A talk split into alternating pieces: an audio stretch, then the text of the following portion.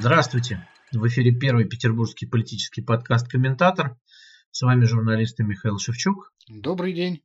И Сергей Ковальченко.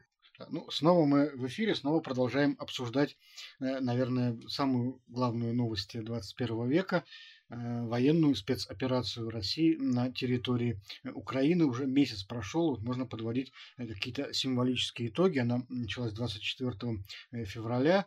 И вот за этот месяц, ну, достижения остаются приблизительно теми же, что были, вот, наверное, после э, первой недели, то есть главными э, объектами, э, взятыми под контроль российской армии, остается город Херсон, город Мариуполь продолжают понемногу перемалывать постепенно. Ну, мало, наверное, сомнений в том, что рано или поздно его все-таки тоже возьмут. Э, но какой ценой и когда пока неизвестно. И э, прекратились практически какие-то сообщения о столкновениях под Харьковом, э, продолжаются какие-то боевые действия под Киевом. Ну, в общем и целом, за вычетом там каких-то нескольких небольших населенных пунктов, армия России продолжает находиться плюс-минус там на позициях там двухнедельной давности. Вроде бы я ничего не упустил, так? Ну да, единственное, что вот есть сообщение украинской стороны о том, что э, под Херсоном они перешли в контрнаступление, и вроде бы там в предместьях они сообщают о каких-то боях. А, ну, там под Николаевым было какое-то контрнаступление, тоже по сообщению украинской стороны. Российская сторона все это не подтверждает. Ну, собственно говоря, мы по факту не видим, чтобы украинская сторона э, взяла что-то там под контроль, заново отбила. То есть все эти разговоры о контрнаступлениях, ну, в общем, не очень э, известно, на чем основываются. Хотя, вот, знаешь... Под Киевом там есть некие успехи, как бы там вроде бы три э, населенных пунктов в предместе Киева перешли под контроль украинской стороны. Насколько я понимаю, там было видео о том, как, в общем, они занимают э, органы власти, и вроде бы как туда возвращается полиция. Вот это, это все в направлении Гастомеля. Я недавно наткнулся на цитату из Джорджа Оруэлла, писатель нам хорошо известный, но он меньше известен тем, что он был свидетелем гражданской войны в Испании. И вот эта цитата была о том, что когда он вернулся и почитал, что, собственно, о этой войне писали вот э, английские газеты, то он с удивлением обнаружил, что э, очень часто э, очень много внимания уделялось там, незначительным совершенно столкновениям, из них раздувались целые там, сражения и битвы, и, или даже писали о битвах, которых вообще не было, да, не существовало, и при этом настоящие сражения, которые имели место быть, вообще оставались незамеченными. Вот, то есть это я к тому, что вполне может быть, что наше представление о том, что происходит в Украине, оно не очень совпадает с тем, что происходит на самом деле, хотя, с другой стороны, сейчас, конечно, век э, телеграмма, век соцсетей, э, у нас информации все-таки гораздо больше. Другое дело, что и разобраться в ней бывает тяжелее. Э, но зато у нас есть цифры новые от Министерства обороны по потерям э, российских войск. Крайне редко российские военные об этом рассказывают. В начале марта была э, цифра в 498 погибших, а, и сейчас в конце марта называется новая цифра 1351 Э, человек э, погибших. И раненых у нас получается 3825 человек. Ну вот получается, что э, за последние три недели ну, около 300 военнослужащих в неделю гибло. Какой-то конкретики при этом Минобороны не приводит, хотя вот в Телеграме, например, неоднократно мелькали новости об о гибели даже высокопоставленных э, офицеров, вплоть до генералов, командующих армией. Но это, эти, эти э, цифры давали, э, давала украинская сторона. Есть косвенные подтверждения, по-моему, гибели двоих, трех, точнее, высокопоставленных военных вроде бы. Это один генерал, один заместитель командующего Черноморского флота, это признала российская сторона официально, и вот э, были видео и фото из Екатеринбурга, похорон одного высокопоставленного военного. В общем, как сказал э, Игорь Иванович Стрелков-Гиркин, Россия втянулась в длительный кровавый тени толкай. Вот так вот он охарактеризовал то, что происходит. Еще если сказать по поводу потерь, то мы получили цифры только по э, убитым и раненым. Мы не получили э, цифр по, ну, традиционно по пропавшим без вести и плен, э, и плен. Э, потому что вот опять же с украинской стороны есть куча свидетельств видео о том, что пленные есть, но вот ни разу российская сторона не давала этих данных, плюс мы не имеем данных еще по потерям Росгвардии, которые никто никогда не давал, потому что э, ну, я смотрел сообщение э, Министерства обороны России, это э, как бы сообщение о потерях военнослужащих. Там еще очень много росгвардейцев. Опять же мы видели свидетельства похорон. Вот, например, в городе Владимир там хоронили четырех высокопоставленных офицеров местного СОБРа. Да, поэтому вот не, мы не имеем никаких, в общем, точных там данных, да, и э, называются разные цифры, то есть мы, я не знаю, наверное, вряд ли имеем право их давать. Ну, в любом случае, это будут цифры, взятые из потолка, по большому счету. Мы не, не знаем степень достоверности.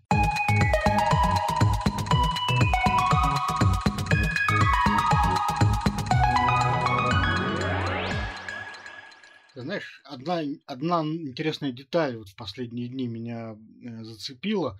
Э, на очередном брифинге Минобороны, как раз вот 25 марта, э, замначальника Генштаба, генерал-полковник Сергей Рудской, рассказал о как мне показалось, обновленных целях этой операции. То есть вот он заявил, что изначально штурм украинских городов вообще-то и не планировался, не планировался, хотя такую возможность мы не исключаем, сказал Русской. Однако, э, как он выразился, наши силы и средства будут концентрироваться на главном – полном освобождении Донбасса. Конец цитаты. И вот это интересное заявление, потому что еще буквально за несколько дней до этого э, Дмитрий Песков, тот же самый, намекал активно на то, что крупные украинские города могут быть подвергнуты штурму. А, он очень так агрессивно достаточно высказывался на эту тему, что, мол, нам не оставляют другого выхода и вполне возможен э, штурм. Но самое главное то, что э, изначально ведь целями операции э, называлось совсем не просто освобождение Донбасса, да, это была демилитаризация и денацификация всей Украины. А, а еще раньше, еще раньше, я хочу заметить, когда Владимир Путин еще в довоенный период высказывал претензии э, к Западу, э, речь шла о том, чтобы вообще НАТО убралось в границы там 72 года. То есть э, вычеркнуло там из своих рядов Польшу, Венгрию, там, другие восточноевропейские страны. То есть мы, понимаем, мы видим, что прямо на наших глазах уровень претензий российских властей, в общем, сокращается военных. Давай, давай так, это все-таки это не российские власти. Потому что военные в данном случае ничего не решают. Они выполняют волю политического руководства. И насколько то, что говорил э, высокопоставленный генерал, соответствует тому, что хотят в Кремле, вот у меня большой вопрос. Потому что, опять же, все время у нас есть э, какие-то, доходят до нас сведения о том, что вот белорусскую армию собираются задействовать в, в этой спецоперации. И даже там вроде были да, такие данные, что они к границе подходили, потом опять уходили от нее. И что цель белорусской армии будет это западная Украина именно.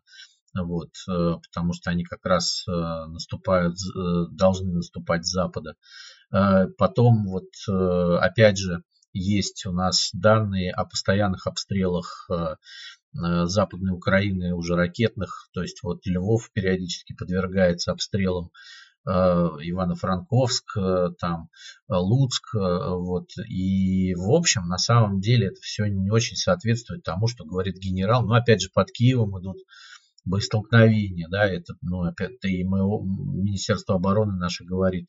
То есть, мне кажется, вот я тоже думал про то, про то, что вот этот генерал сказал, мне кажется, что это, скорее всего, желание военных. То есть, они выдают свои желания э, и, видимо, дают как политическому руководству какие-то сигналы, да, что, наверное, как бы э, не все в порядке с э, со спецоперацией, как бы, да, и с, э, те, с теми целями, которые были заявлены заранее, что давайте каким-то образом там локализуем ее. Вот, вот я это так воспринимаю. Не то, что там вот Владимир Путин вдруг выдал какие-то новые цели, а давайте ограничимся Луганской и Донецкой областью, как бы, а остальное все э, пускай там живет как хочет.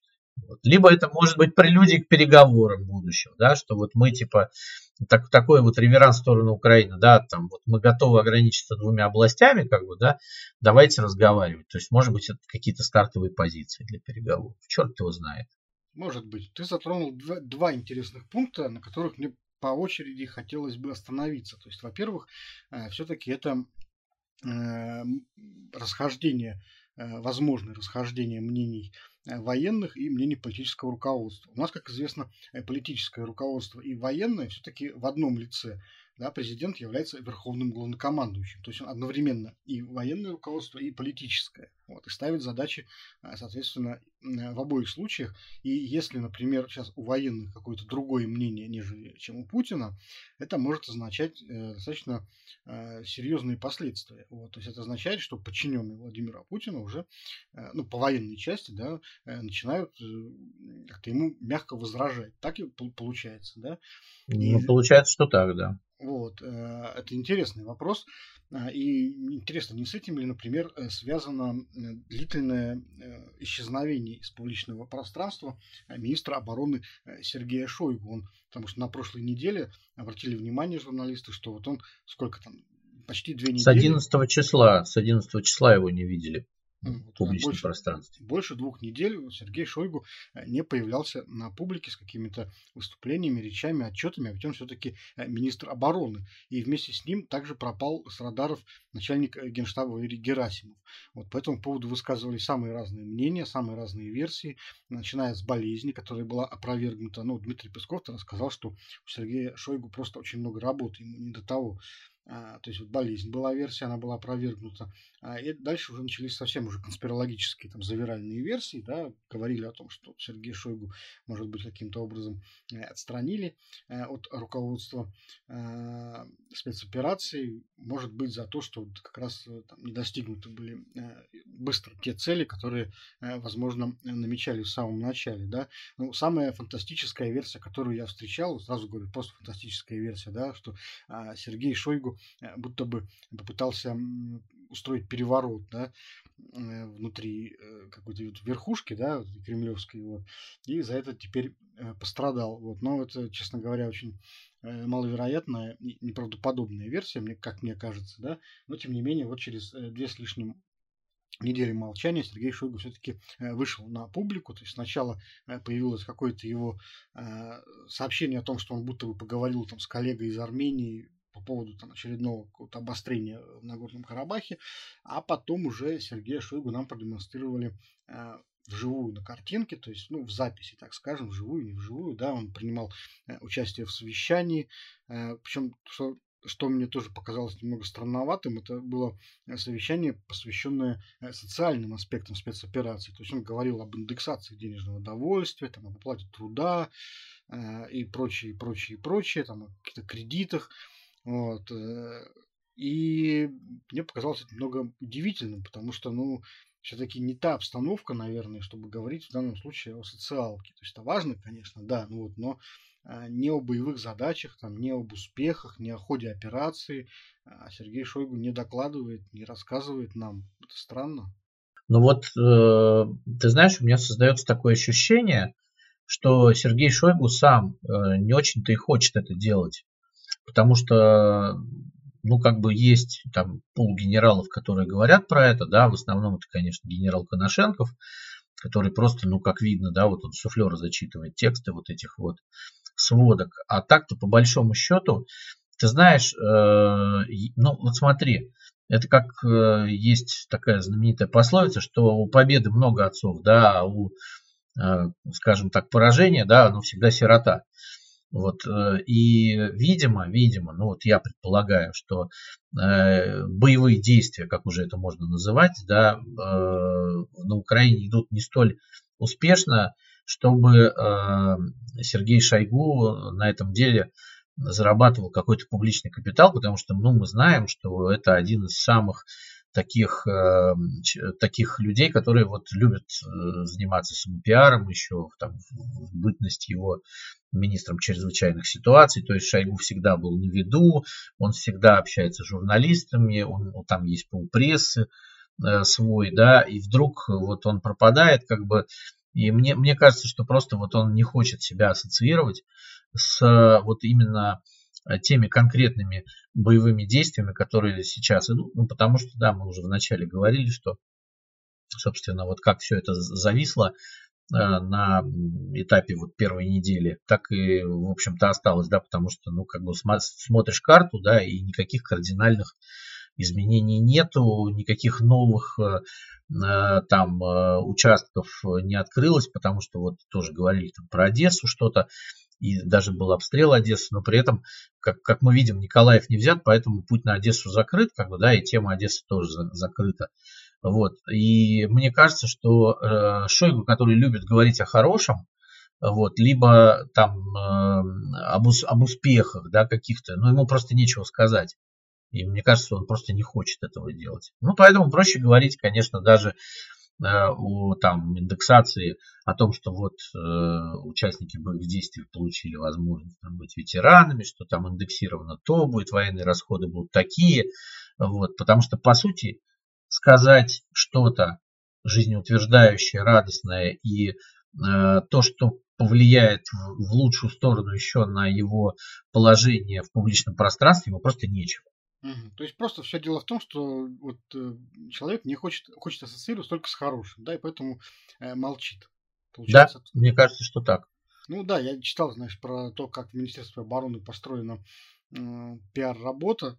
Там какое-то гигантское совершенно подразделение этим занимается. Там сотни человек следят постоянно за всеми публикациями. Там, э, очень тщательно, внимательно следят за тем, чтобы о Сергее Шойгу писали только хорошие. Да, и Министерство обороны, и о российской армии и так далее. Вот. Но, возможно, ты прав, да, это очень правдоподобная версия, потому что, конечно, все эти э, странные конспирологические теории там, о заговорах и отстранениях, они, вот, мне кажутся, э, не очень правдоподобными. А вот это, э, пожалуй, э, наверное, объясняет э, ситуацию.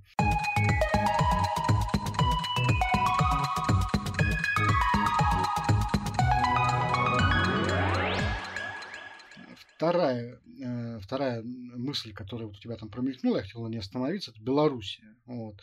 Э, Белоруссия, потому что Александр Лукашенко, конечно, как такой самый верный, практически единственный да, союзник э, Владимира Путина, он э, очень много высказывался на тему спецоперации.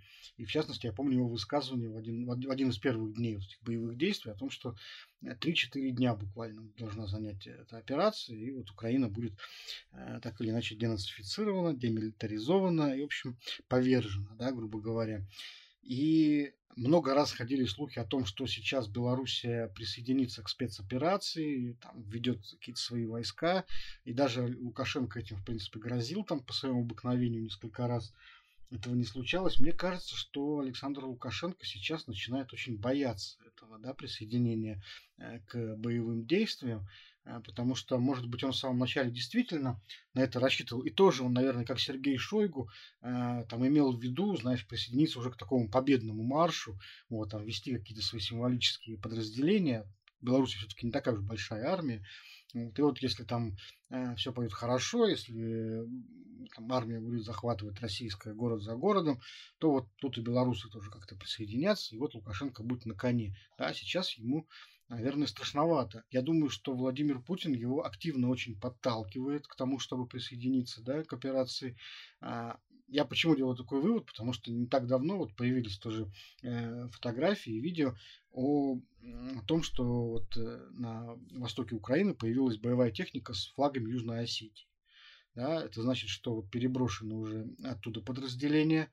А, мы знаем, в прошлый раз об этом говорили, о том, что сирийские наемники ну, добровольцы их так называют, уже как-то присоединились к этой истории. А, то есть э, Россия подбирает, в общем-то, всех союзников, каких может, да, и, конечно же, в этих условиях самое логичное, самое простое, да, это Беларусь, да, потому что явно белорусская армия все-таки гораздо э, лучше и больше, чем юго-осетинская, да, э, но вот этого не происходит. Вот. Ну, видишь, да, это очень интересная история с Лукашенко, потому что мне кажется, что первоначально он ничуть не сомневался и был убежден, что действительно э, будет э, там 3-4 буквально дня, и все закончится. И, ну, собственно, он в данном случае сыграет роль такого, ну, как бы, то есть и России угодил, и, ну, вот, сам не вляпался в это дело, а сейчас, мне кажется, у Лукашенко есть несколько моментов для того, чтобы просто вот сопротивляться, потому что, ну, во-первых, он видит, насколько э, велико сопротивление все-таки у украинских военных, потому что, ну, мы не имеем, опять же, точных данных, но мы единственное, что знаем э, о, том, о том, что на территории Беларуси расположено очень много госпиталей, э, куда приходят раненые, да, и я думаю, что Лукашенко имеет свои каналы, Э, источники информации и знает, э, что, в общем, происходит э, на театре боевых действий. Плюс надо понимать, что если белорусская армия, которая совершенно не обстреляна, там 40 тысяч человек порядка втянется в этот конфликт, и если, опять же, в Беларусь пойдут гробы, то э, вот Лукашенко будет куда сложнее, чем Владимиру Путину.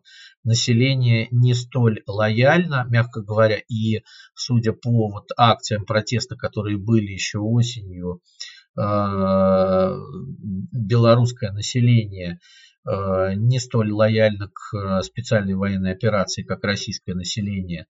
И Лукашенко еще лишается части силовой поддержки, потому что если он ведет, грубо говоря, свою армию, у него остается только э, полицейские силы, милицейский спецназ, да, вот этот вот большой.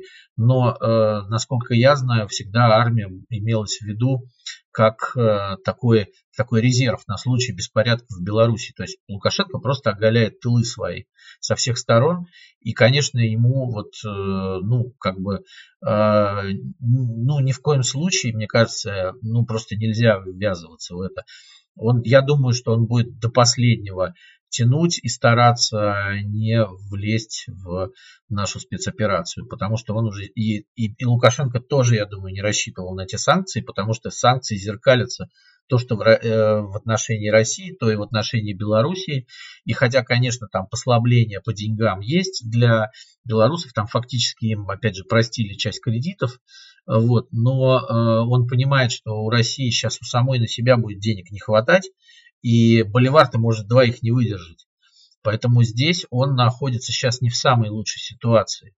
А хочется ведь быть, как обычно, мостиком между Западом и Востоком и вот так вот умело лавировать там между и той, и той позицией. А сейчас уже не получается, потому что все стороны жестко говорят, займи позицию, занять позицию он не хочет, он понимает, что э, если он займет позицию, то это конец его власти, по большому, по большому счету, и пойдет на 100% за кем-то из них.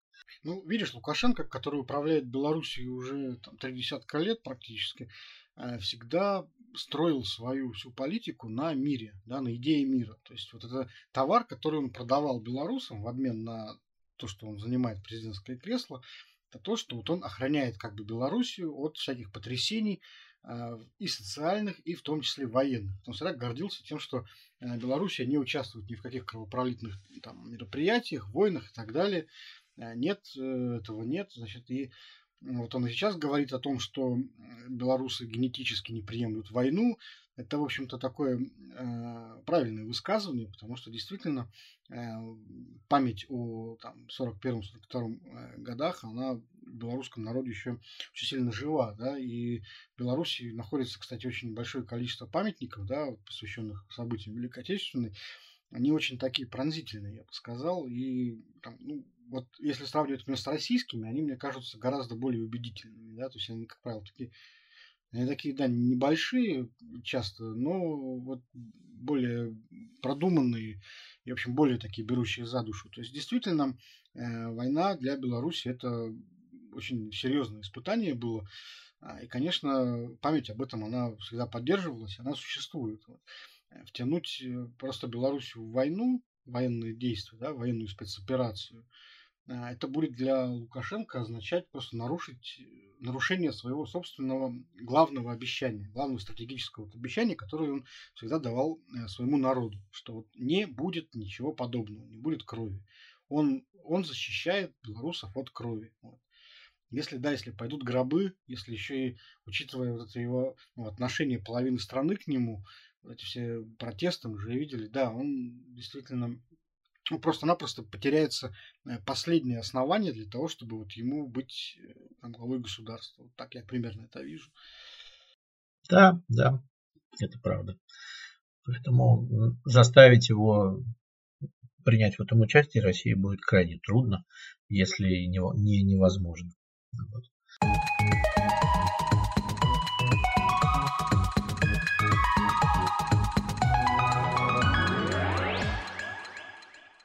Ну, а в России, в России в это время э, повышается, естественно, градус патриотического воспитания. Без этого, наверное, никак нельзя в таких случаях, потому что нужен какой-то ресурс да, для поддержания боевого духа, боевого настроя народа.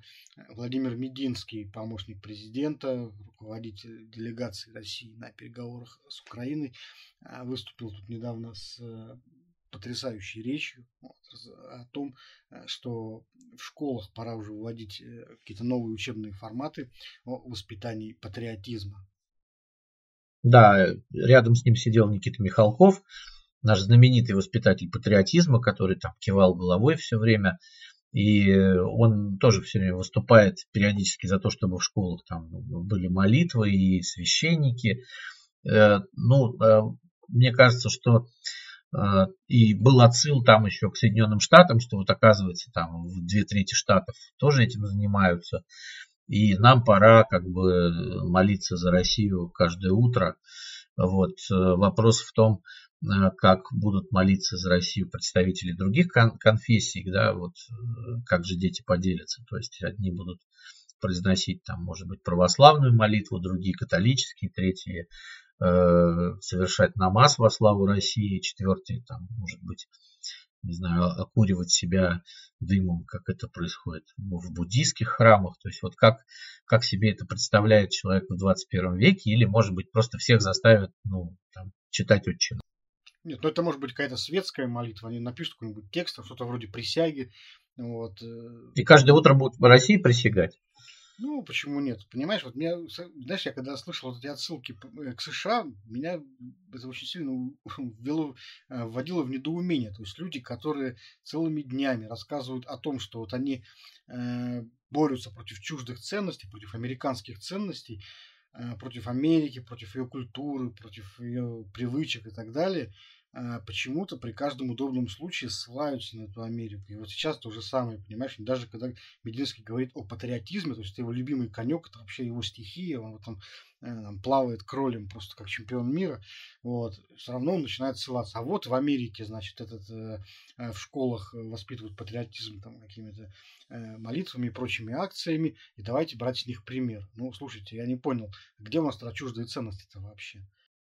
Нет, Америка мы чистим себя под Америкой, понимаешь? У нас, если молитва, то, значит, Америка. Если э, дело заходит о боевых действиях, а посмотрите, они там в Ливии, в Сирии, там и в Ираке, и в Афганистане. То есть вот все время идет отсыл к Соединенным Штатам. То есть мы себя, вот как это есть стихотворение, я себя под Лениным чищу, да, а мы себя вот, наша власть невольно э, не любя Америку, может быть, даже ненавидя ее, она все время Э, она все время вот отсылает нас к действиям Соединенных Штатов. И это действительно странно, да. Для этого есть просто одно слово, которое, возможно, все объясняет. Зависть. Мы тоже так хотим. Да, больше ничего. Просто зависть. Вот. Мы тоже так хотим. Да, ты знаешь, вот в Америке действительно градус патриотизма, он иногда принимает совершенно просто даже а, невообразимые формы, там какие-то цирковые, да, там, там действительно у людей принято и флаги поднимать на своих участках э, перед домом, и гимн они постоянно поют, и э, там рядятся в, даже в одежду национального флага. А, то есть вот этот культ флага, культ Америки, он там действительно существует и принимает иногда вот совершенно э, терминальные формы какие-то, которые вот, там, ну, мне бы не хотелось, например, чтобы вот так было в России, допустим, потому что сильно какое-то сумасшествие. Вот. Там, скромнее вот, надо быть, конечно. Да, скромнее правда. надо быть, мне кажется. Вот. Ну, чем больше снаружи, тем меньше внутри. Меня вот так учили. Это правда. Вот. Э, но, знаешь, и тут нам предлагают брать этого пример. У меня вопрос. Вот а как мы тогда вообще разделяем чуждые и не чуждые ценности? Потому что вот это, ну, это какая-то американская ценность, да, вот этот ультрапатриотизм показной, э, демонстративный, декларативный еще бы так я назвал. Или что? Или... Слушай, ну это вот э, часто мы с тобой про это говорили, что всякая вещь в хозяйстве пригодится. То есть вот э, видим мы, что Э, то есть вот наши пропагандисты, да, тот же самый Мединский, вот он думает, что это эффективно, и поэтому надо брать, как бы, да, вот, а почему нет? Вот, э, и, и это пригодится там, а может быть еще что-то пригодится в хозяйстве. Поэтому тут в данном случае и, и мы ведь, понимаешь, это вот зависть, о которой мы говорили сейчас, ну, за, мы же завидуем не, не Северной Корее, да, а все-таки первой державе мира. Э, черт его знает. Может быть, она и такая успешная, потому что молитвы поет э, каждое утро в школах, э, думает Владимир Мединский.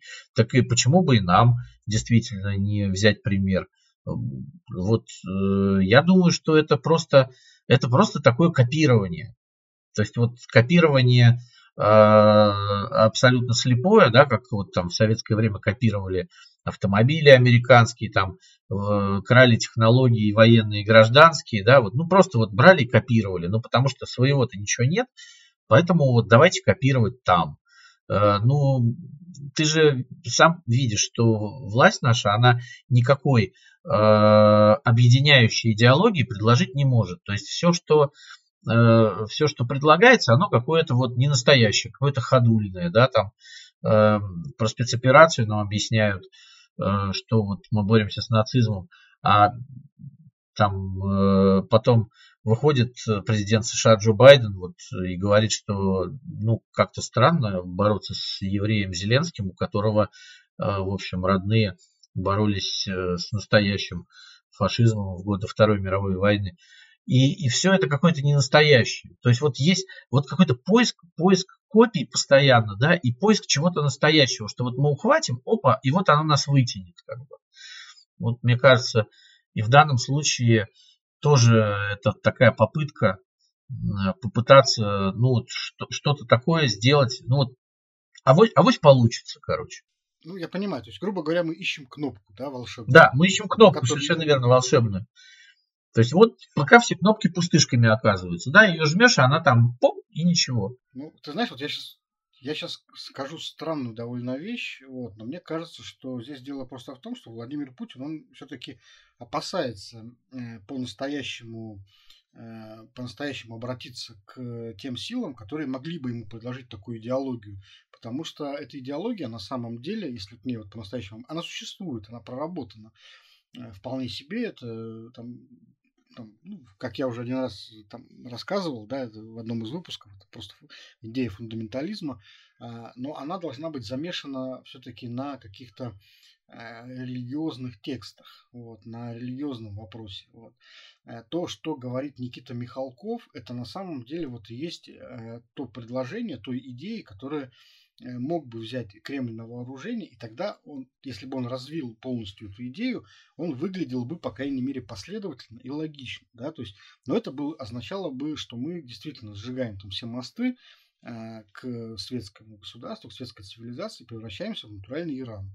Вот. Я не хочу ничего плохого сказать про Иран. Это большая страна, где живет там, много миллионов человек, десятки миллионов. Они э, имеют там, значение, влияние в своем регионе. Да? Но это такая специфическая страна, Э, где общество целиком э, построено на вот э, шиитских идеях. Да. Не хочу, нет времени подробно их описывать, на них останавливаться, но тем не менее они существуют постольку, именно в таком виде, да, поскольку общество это уже тысячелетиями хранит определенные там, мистические религиозные заветы. Вот. Если Владимир Путин бы Э, воспринял идеи, допустим, Михалкова и стал поступать бы по там, э, его канонам, по его лекалам, и превращал бы страну действительно в Иран постепенно. Да, где, православный Иран, да? Такой православный Иран, да. То это бы выглядело логично. Вот.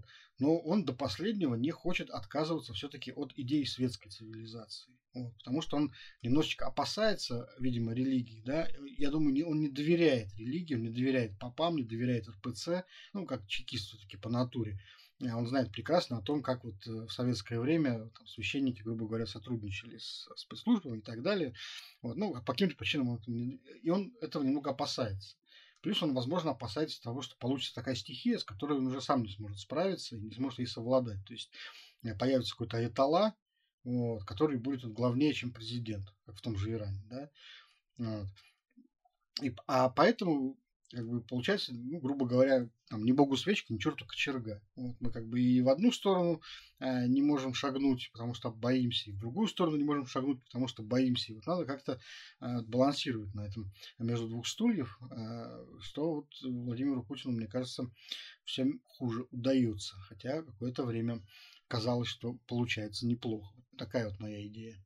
Ну да, может быть, ты прав, как бы, ну, просто мы достоверно не знаем, да, мы только видим по, по его действиям, и что на самом деле, вот чем отличается Россия сейчас от Запада, на которое она вот пытается равняться в некоторых вещах, это то, что вот люди по типу э, членов изборского клуба, а, они у нас сейчас имеют реальное влияние на Э, властимущих. И я думаю, что вот именно проведение этой специальной военной операции тоже во многом результат э, вот этого вот э, консервативного крена в Кремле.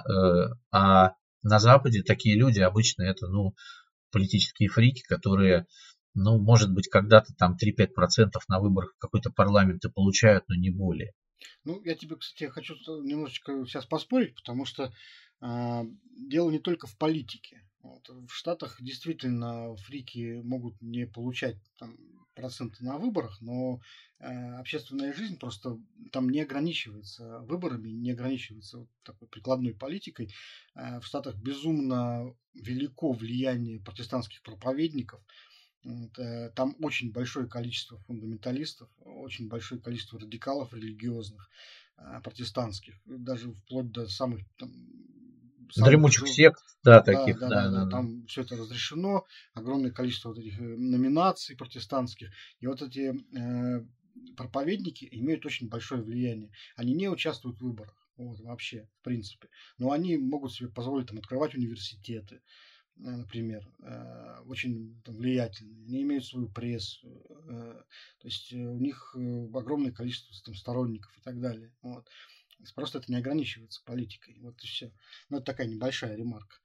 Но это не значит, что э, страна, которая э, ну, вобрала в себя людей со всего мира, как бы э, вдруг берет и объявляет э, вот, этот, вот эти вот протестантские культы отдельные, да, государственной политикой. То есть там это как-то вот они умеют мириться и э, в рамках э, одной страны и вот с этим, и с тем, что э, государство светское и оно руководствуется интересами там, большинства населения, потому что ведь мы понимаем, какое в последние годы количество тех же самых выходцев из Латинской Америки, которые являются католиками, попали в Соединенные Штаты. То есть вот они, ну, они как-то умеют это делать, понимаешь, вот без без такого сваливания, сваливания государственного вот, вот в это, да, действительно, ну, это здесь, правда. Э, здесь видишь, что главным фактором является, во-первых, ну, история, да, США, она очень специфична, вот, ну, как, как государство, они образовывались очень уникальным образом, и вот, э, в частности, на идее э, там, религиозной свободы во многом основывалась вот эта вот идея, идея свободы вообще.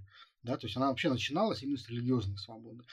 Э, во-вторых, я думаю, что здесь сменяемость власти очень большое значение имеет, потому что, э, ну, допустим, Джордж Буш младший, когда вторгался в Ирак, он ведь тоже руководствовался во многом именно мистическими, такими мессианскими представлениями. Известно, что он как раз очень э, достаточно радикальный протестант и верит вот в такую немножечко библейскую, да, эту историю о том, что там, Бог э, избрал Америку в качестве там, земли э, града на холме, да, и это такая как раз история таких первых переселенцев, которые бежали из Европы, вот, и они считали, что вот они, собственно, потому убежали в Америку, что Бог предназначил теперь вот США будущим США, тогда еще просто Америки, да, этим колониям, быть вот таким оплотом морали высокой морали и так далее. Ну, слушай, мы немножечко углубляемся, но я к тому, что просто вот Буш, да, он был мистиком, он был религиозным, в принципе, фанатиком во многом, он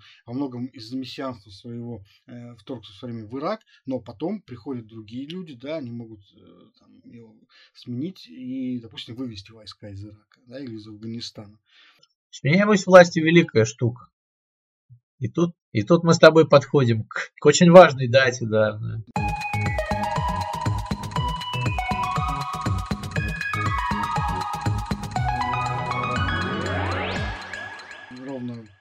26 марта 2000 года Владимир Путин впервые стал президентом России, и мы отмечаем определенную годовщину. Тут не юбилей, конечно, но годовщину, 22 Э, год его пребывания у верховной власти. Я, честно говоря, думаю, что вот может быть э, история была как раз в том, чтобы э, вот эта операция в Украине стала каким-то таким символическим венцом и вот годовщине вот, то ли его то ли его вот вступление в президентское кресло, то ли, может быть, годовщине посещения Крыма.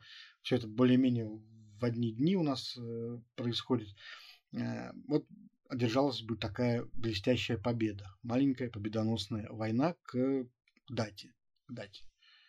Ну да, и надо заметить, что все-таки премьер-министром Владимир Путин стал в августе 99 -го года, да, поэтому в этом году уже будет 23 года, как он, ну, фактически э, у верховной власти в стране. Поэтому и это, конечно, вот если возвращаться к разговору о американских президентах, э, если посчитать, то он начинал еще при Клинтоне позднем, да, то есть Клинтон, Буш, Обама, Трамп и сейчас уже Джо Байден, то есть вот Владимир Путин руководит Россией, а в Америке уже пятый президент, да, и вот мне кажется, что это самое важное в этой истории, когда э, человек, который пришел в 2000 году в президентское кресло в России, и я думаю, что тогда вряд ли у кого-то были сомнения, что два срока и все, а потом выяснилось, что все да не все, э, и сейчас уже вот мы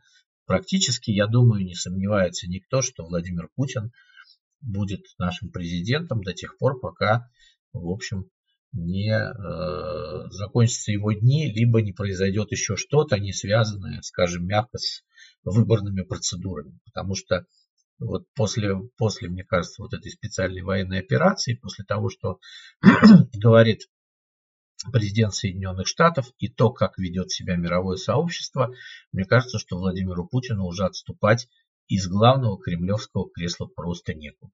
Ну, Джо Байден вот заявил же недавно, что он будет, так сказать, бороться с Путиным до конца. Вот. И это означает, что никаких э, разговоров с Кремлем э, не будет до тех пор, пока Владимир Путин э, остается президентом. Но для Кремля это означает только то, что Владимир Путин должен остаться президентом навсегда, навечно, ну, просто вот, видимо, да, до вот биологического, до биологического исхода.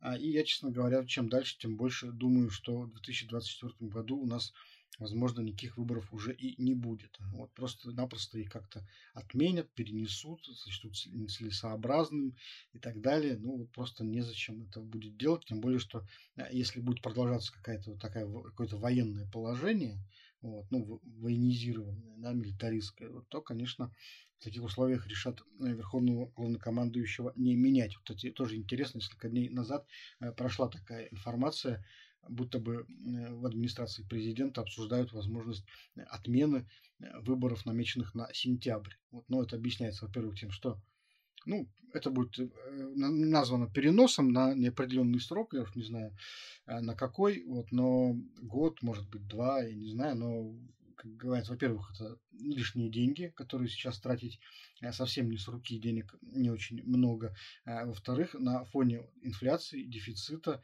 э, идти на выборы сейчас представителям власти очень-очень рискованно, очень опасно.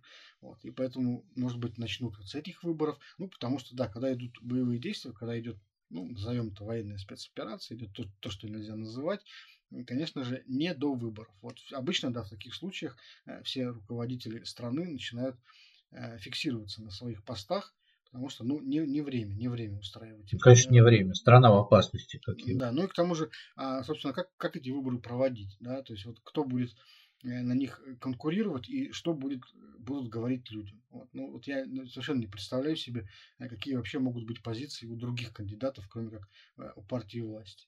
Вот. Что могут сказать коммунисты? Сейчас все абсолютно пространство политическое зачищено. И ну вот я наблюдаю там заседания Государственной Думы периодически, и я смотрю, что даже вот партия «Новые люди», Нечаевцы так называемые, то есть когда выходит господин Нечаев выступать, то ну, это, это просто создает видимость какой-то беспомощности абсолютной, потому что он вынужден все это поддерживать, и Э, никаких, конечно, в Думе слов против нет. Там коммунисты, естественно, выступают прямо застрельщиками всех этих мер, да, и все депутаты сейчас у нас уже почти Госдума, ну, практически все депутаты под санкциями. То есть э, они все сцементированы уже вот этой вот э, нехитрой идеей э, спасения и построения русского мира. Ну, поэтому я не представляю, конечно, ну вот, ну хорошо, там будет Путин, там Нечаев, там какой-нибудь опять там Зюганов и так далее. То есть это, это ну, понятно, что это будет, во-первых, э, плебисцит о доверии Путину, во-вторых, у нас же, давай не забывать про то, что принят закон о дистанционном электронном голосовании, поэтому в условиях, когда у тебя нет конкурентов и когда они просто не смогут зарегистрировать, я думаю, что им даже никакой Собчак тут не надо будет регистрировать, а просто вот достаточно будет Нечаева.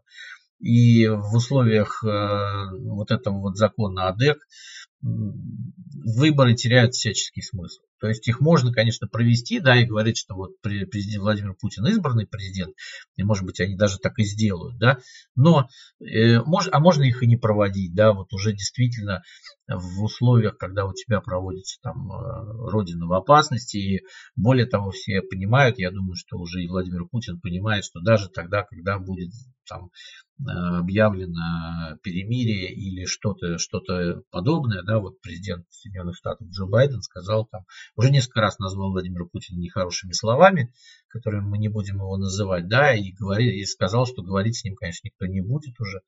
И э, разумеется, то есть это, это просто вот бессмысленно, да, ну, можно уже сказать, там, сделать исключение, то есть Дума может принять конституционный закон, по которому для Владимира Путина будет сделано исключение, и он будет там э, в чрезвычайных э, наделен чрезвычайными полномочиями на неопределенный срок. Вот и все.